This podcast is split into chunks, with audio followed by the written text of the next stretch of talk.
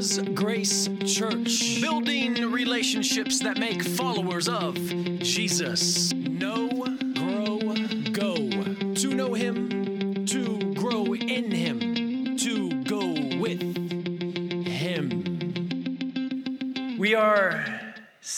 that sermon series that we just began a few weeks ago. It's titled Persecution, Deception, and Disobedience. We are systematically going through verse by verse through the book of Second Thessalonians. And the overarching theme of what we see happening in this letter is that we see persecution, deception, and disobedience. Let's pray. Heavenly Father, we now transition to hearing your word proclaimed. Thank you for this opportunity to come together here today freely to sing songs, worshiping, praising your name. But as we now turn our attention to your word, I pray that we allow your Holy Spirit to convict us in your truth. We pray this in the name of Jesus. Amen.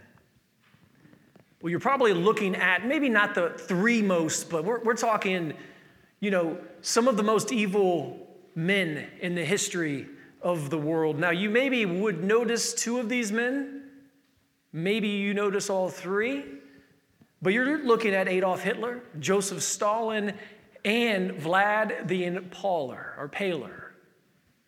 Some of you may not know who Vlad is, but you know who Adolf Hitler is, or you should.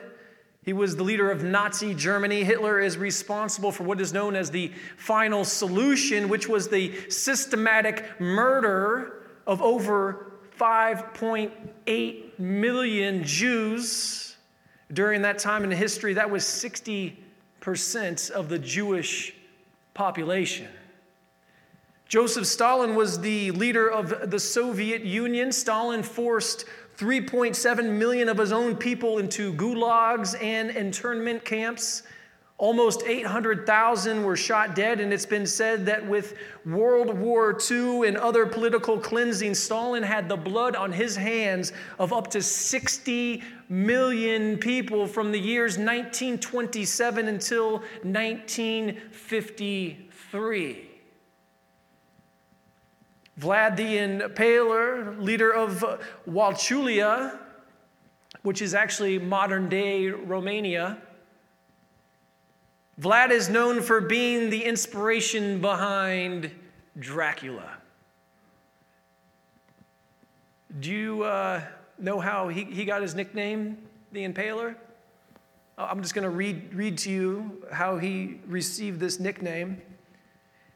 It's been said that he impaled people and roasted them and boiled their heads in a kettle and skinned people and hacked them to pieces like cabbage. He also roasted the children of mothers, and they had to eat the children themselves, and many other horrible things are written in this tract and in the land he ruled. Church, these were some bad dudes. These were some bad dudes who practiced lawlessness. However, there is one who is coming that is far more lawless. And we're talking about the man of lawlessness, none other than Little Horn, AKA the Antichrist. According to the Bible, he will accomplish the following First, the Antichrist will claim to be God and be worshiped himself. He will blaspheme the one true God. The Antichrist will showcase miraculous powers. He will come back to life. He will rule the world in full authority. He will control the world's economy. He will desecrate God's temple. He will attempt to destroy Israel, he will cause the world's armies to fight against Jesus. And this brings us to the title of our sermon this morning. That title is this The Coming Antichrist. The Coming Antichrist, Part 1. This is a two part sermon series. We're going to be in Second Thessalonians, as mentioned earlier. We're starting chapter 2 today, this morning, we're going to look at the first four verses from Second Thessalonians chapter 2. Last week, we learned that this world's suffering is temporary and that we can rest assured that the glory of God's kingdom is forever. We are also encouraged in our suffering as it's not about the suffering itself, but rather our attitude towards said suffering. That is what's more important. It's not the suffering that really matters as much as it is our attitude towards our suffering. After all, trials and tribulations are God's way of actually preparing us for His kingdom. Today, we're going to be reminded that the Antichrist is coming. That is true. Quite simply, over the next two Sundays, we're going to observe the Apostle Paul clarify misconceptions about the day of the Lord. So, with all this being said, let's get into our text this morning, Second Thessalonians chapter 2, verses 1 through 4. If you have your Bible, please pull it out and join along with us. If not, no worries, all the verses will be on your screen. Now, concerning the coming of our Lord Jesus Christ and our being gathered together to him, we ask you, brothers, not to be quickly shaken in mind or alarmed either by a spirit or a spoken word or a letter seeming to be from us to the effect that the day of the Lord has come let no one deceive you in any way, for that day will not come unless the rebellion comes first and the man of lawlessness is revealed, the son of destruction, who opposes and exalts himself against every so called God or object of worship, so that he takes his seat in the temple of God, proclaiming himself to be God. Amen. Here's these four verses into one simple sentence, and this becomes our main idea this morning. And that sentence states this Jesus will gather his church prior to the all out rebellion before his second coming. Jesus will gather his church prior to the all out rebellion before his second coming. And when we say Jesus will gather his church, that is maybe what you've heard about in the past, something called the rapture. Jesus will rapture his church prior to the all out rebellion before his second coming. And please do not forget, a lot of what we're seeing from Paul here in Second Thessalonians is clearing up misconceptions about the day of the Lord. Whack a mole. Anybody played whack-a-mole before? Maybe you've watched your children play. Maybe, maybe your grandchildren you've seen play whack-a-mole. Whack-a-mole is like at the center of the Chuck E. Cheese universe. It's basically a pillar if you walk into a Chuck E. Cheese. For those of you that haven't played or haven't seen this game played, it's really quite simple. But it's also frustrating at the same time. See, once you whack one mole, another one pops up, and you have to keep whacking these moles each and every time they pop up. And that is the problem. They keep popping up. Church, this is like heresy. The minute Paul left Thessalonica, false teachers popped up and they started spreading heresy. And what we are about ready to see is Paul whacking a few heretical moles by refuting their insistence that the Thessalonians were going to be subject to the coming tribulation prior to Christ's first coming. And we observe as much in verses 1 and 2.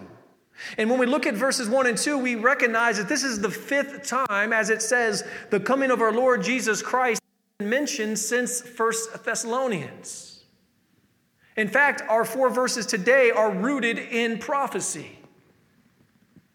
Did you know that 20% of the Bible, 20% of all of Scripture is in fact prophecy? Did you know that? In fact, of that 20%, one third is focused on the second coming of Jesus. Now, let's run through some highlights within the one third of that 20%. And these highlights are, are this. These are the prophecies that we see in the Bible, and it's been prophesied that Jesus will return to judge sinners and reward the righteous. There are 330 prophecies about Jesus in the Bible. 110 prophecies deal with his first coming, while 220 prophecies deal with his second coming. There are 46 Old Testament prophets, 10 prophesied about his first coming, and 36 prophesied about his second coming. It's been estimated that over 1,500 verses in the Old Testament are about Jesus and his coming glory and judgment. About 1 in 25 verses in the New Testament are related to Jesus in his second coming. 25 times Jesus himself referred to his second coming. There are over 50 warnings in the New Testament about Jesus in his second coming. Brothers and sisters, we have no excuse. We have been warned. Therefore, we should not be surprised when Paul begins by stating what he states here. Now, concerning the coming of our Lord Jesus Christ. Now, like you, I'm not confident either. That's right. I'm not confident. And I hope you're not confident. See, I'm not confident in this world system, especially as I believe that our nation has turned its back on the Lord.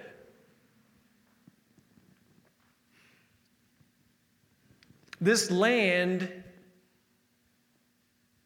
is morally confused and morally bankrupt. Church,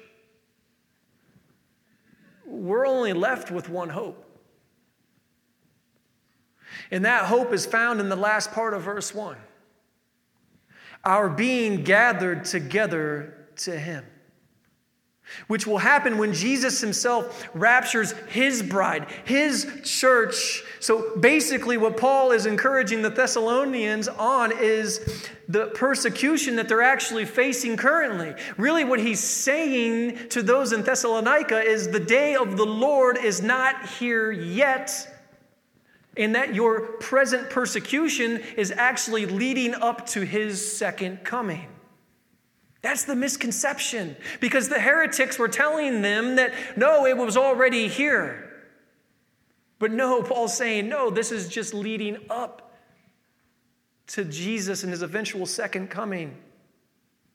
Brothers and sisters, today we're seeing the same. I, I just want to share a few modern day headlines, some current events Stuff that you don't typically see in the mainstream media. Just let me read these headlines of these stories. Check this first one out. Kentucky proposes regulations disqualifying Christians from adopting or fostering children. Why? Because us Christians, we would ruin these poor little boys and girls if we adopted them. We would ruin them by teaching them that God created them male and female because we would teach them something like that. Now, this, this next one is due to COVID 19. This is just the headline. Police issue 26 churchgoers the steepest known fines in North America for attending services. Each of those 26 individuals were fined $2,422 apiece for attending what is called an illegal faith gathering. Here's one more I'll share with you Disney, Disney, like California, Orlando, Disney, Disney unveils Rainbow Collection for kids. Trust me, they're not talking about God's promise. So, no matter what you see going on around you, please be encouraged by what we see in verse 2. I just want to read verse 2. Not to be quickly shaken in mind or alarmed, either by a spirit or a spoken word or a letter seeming to be from us to the effect that the day of the Lord has come. This is where Paul begins to play whack a mole, or shall I say, whack a heretic. Brothers and sisters, heresy can pop up via a spirit, it can pop up through a spoken word, it can even pop up through false Bible translations. Which is why Paul writes, or a letter seeming to be from us, which is what the Bible is. It's a collection of letters. It's comprised of 66 letters. Second Thessalonians being one of the 66. And with that being said, do you know what happens? I mean, going back to, to the proposal in Kentucky about Christians not being able to adopt kids, I mean, keep that in mind as I make this statement. But do you know what happens when pronouns are altered in the Bible? I mean, as it pertains to false Bible translations? Do you know what happens when pronouns are altered in the Bible? See, the problem is this by altering the pronouns in the Bible, you take Jesus out of the text. An example of this would be Psalm 1 and Psalm 2. Now, Psalms come in pairs. So we understand that that is true. Most widely agree that Psalm 2 is about Jesus. Let me read Psalm 2 for you. Just, just two verses in Psalm 2. We'll tell of the decree. The Lord said to me, You are my son. Today I have begotten you. Ask me, and I will make the nations your heritage and the ends of the earth your possession. That is clearly about Jesus. But since Psalms come in pairs, then Psalm 1 has to be about Jesus as well. Because if Psalm 2 is clearly about Christ, then Psalm 1 is. Let me read Psalm 1 to you. Blessed is the man who walks not in the counsel of the wicked, nor stands in the way of sinners, nor sits in the seat of scoffers. But his delight is in the law of the Lord, and on his law he meditates day and night. He is like a tree planted by streams of water. See, I don't know about you, but when I see language that says, he is like a tree planted by water, constantly absorbing, he meditates on the law day and night. Only Jesus is capable of doing such things. Brothers and sisters, do you know the NIV translation? You've heard of the NIV translation? Okay. Better check your copyright date in your Bible if you have an NIV.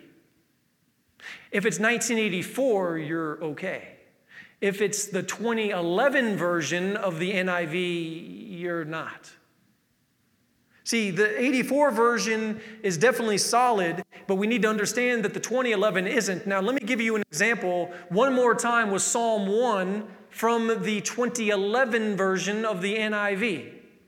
States this Blessed is the one who does not walk in step with the wicked, or stand in the way of that sinners take, or sit in the company of mockers but whose delight is in the law of the Lord and who meditates on his law day and night. That person is like a tree planted by streams of water, which yields its fruit in season and whose leaf does not wither. Blessed is the one. Where'd Jesus go? Like we should be surprised. I mean, really, like we should be surprised Today, as we speak, there are over 45 pronouns according to LGBTQ. 45 plus pronouns. Talk about confusion. Talk about confusing. If you look at the list, I don't know where to start and where to end. But seriously, Zondervan, who is the publisher of the NIV, what did you do with the Bible? The same Bible that says Jesus is the Son of God. The same Bible that says Jesus is the author of salvation. That same Bible that says Jesus is the deliverer. The same Bible that says not only have we been delivered from the consequence of our sinfulness, not just our sin, not just our sins, our sinfulness but also from the reign of the coming Antichrist, which will be gathered together to him first, as the text tells us, before the coming of our Lord Jesus Christ second. And with that reminder, we arrive at our first point this morning, and that point states this Jesus will gather his church from a world that's confused. Jesus will gather his church us, the body of believers, his bride. He will gather his church from a world that's confused. Again, our main idea this morning states this Jesus will gather his church prior to the all out rebellion before his second coming. All right, let's take a look at our boys from earlier. Have you ever heard of the expression, never send a boy to do a man's job? Brothers and sisters, as previously stated, these were some bad dudes. No question. During their time in history, they were some bad men. History, however, has had its fair share of evil leaders. However, none can compare to the coming man of lawlessness. He will be the most wicked man that has ever walked this earth. Though he will not be Satan himself, his power will come from Satan, which is why he'll make outlandish claims as to the extent of his abilities. And we see this in verses 3 and 4. But as we observe the first part of verse 3, we must understand that there are two things that will mark the time right before the second coming of Jesus. And this is so important for us to observe as Christians. There's two things for us to be on the lookout for prior to. These two things have to happen before Jesus can return. And the first is this mass apostasy. Apostasy on a massive scale. A world that has completely, what this means is this a world that has completely deserted and departed from God. That has to happen first. And second would be the man of lawlessness is revealed, aka the Antichrist. As for apostasy, it could be argued that the world today has already completely deserted and departed from God. Yes, this is true. However, however, it can always get worse.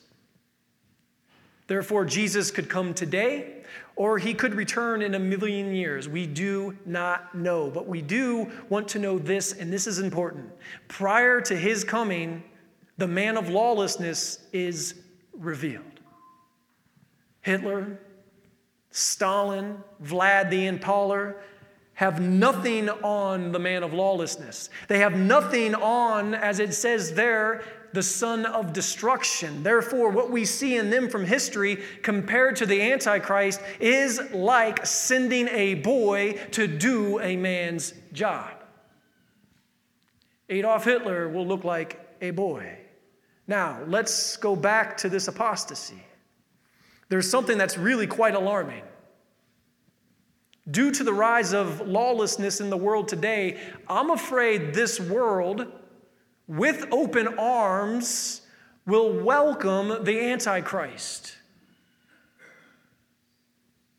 That's kind of frightening considering the fact that the world didn't welcome Hitler. The Allies defeated Nazi Germany. The world didn't welcome Stalin. The US and her allies defeated communist Russia. The world did not welcome Vlad the Impaler either. See, after all, the Ottoman Empire ambushed him and killed him. The Antichrist is going to be welcomed with open arms. Brothers and sisters, we are witnessing current day and with our very own eyes a majority of people who welcome and embrace evil men and women. But unfortunately, we haven't seen anything yet. In fact, all that we are witnessing is part of this world's deception, leading up to what we see in verse 4. And from verse 4, we understand that this takes place in the middle of the seven year tribulation period. So we know that the first three and a half years of the tribulation, the world will be fooled into thinking the Antichrist is their true God. He will even be friendly with Israel. Israel's in the news today now, isn't it? Israel hasn't always been where they're at. It's not a mistake that they became a country after World War II. The reason why he'll get away with all of this is because he opposes all false gods. And it's because the world will replace one false God with another false God, and that false God for the world will be the Antichrist. This includes the false gods of various religions. We're talking Mormonism, we're talking Hinduism, Buddhism, we're talking Islam. You can go down the line, anything that is not evangelical Christianity is a false God, is a false religion, is a religion backed by Satan himself. And they will all be okay with this because he will become their God. Now, he will also oppose the one true God. However, as he does this, it says he takes his seat in the temple of God, proclaiming to be God. There will be a temple in Israel, in Jerusalem, then, halfway through the tribulation, it will be created at some point in history in order for him to take his place in God's temple.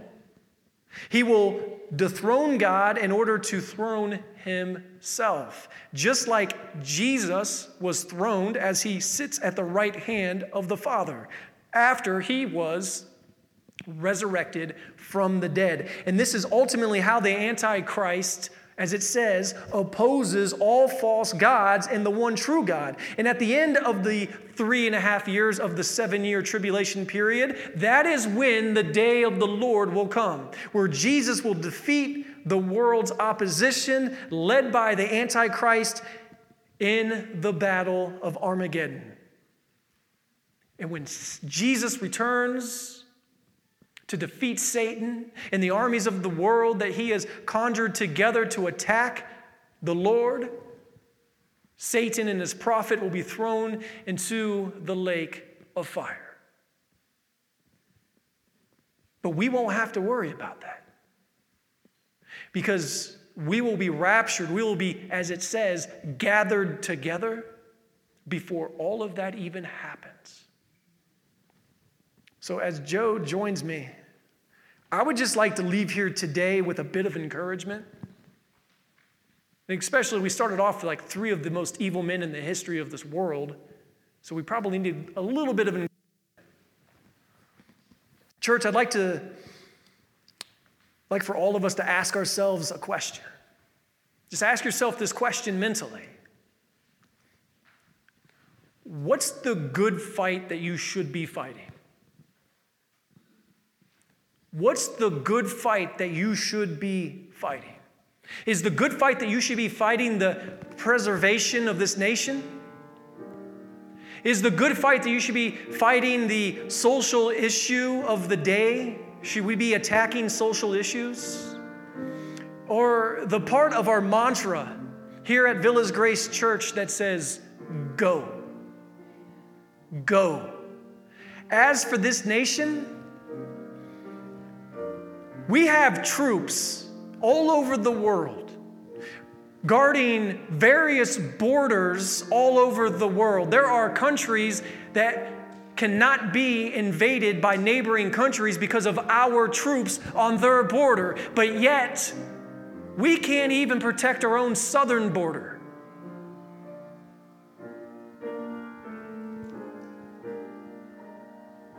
So, what's the good fight that we should be fighting? For a nation that is neck deep in apostasy? Do we want to fight for an old memory of what we once had?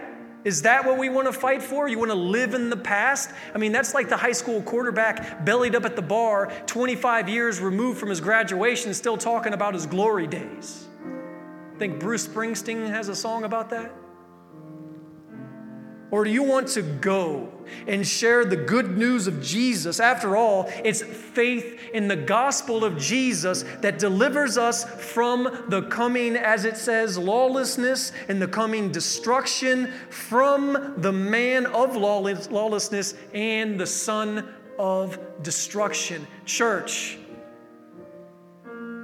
that is our mission is to share the gospel. That is the church's business. We have no business doing anything other than sharing Christ and Him crucified, not for the sin, not for the sins, but for our sinfulness. For God so loved the world, He died for the sin of the world. And this brings us to our second and final point this morning. Gospel perception exposes this world's and the Antichrist's deception. Gospel perception exposes this world's and the Antichrist's deception.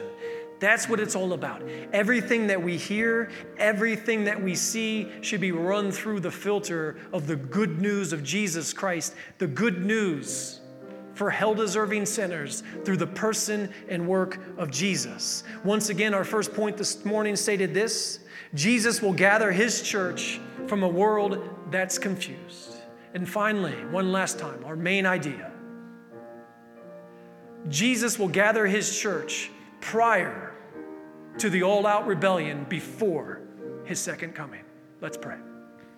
Heavenly Father, I pray that we can be a church that is encouraged like the church in Thessalonica. So we can be about doing your business, sharing your good news. So others can come to a saving faith in you and one day maybe be raptured prior to your second coming, Lord.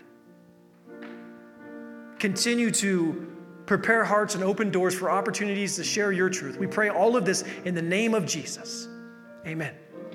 Thank you for joining us today. For more information, look us up on our website, www.villasgrace.com, or drop us a line via email, connect at villasgrace.com.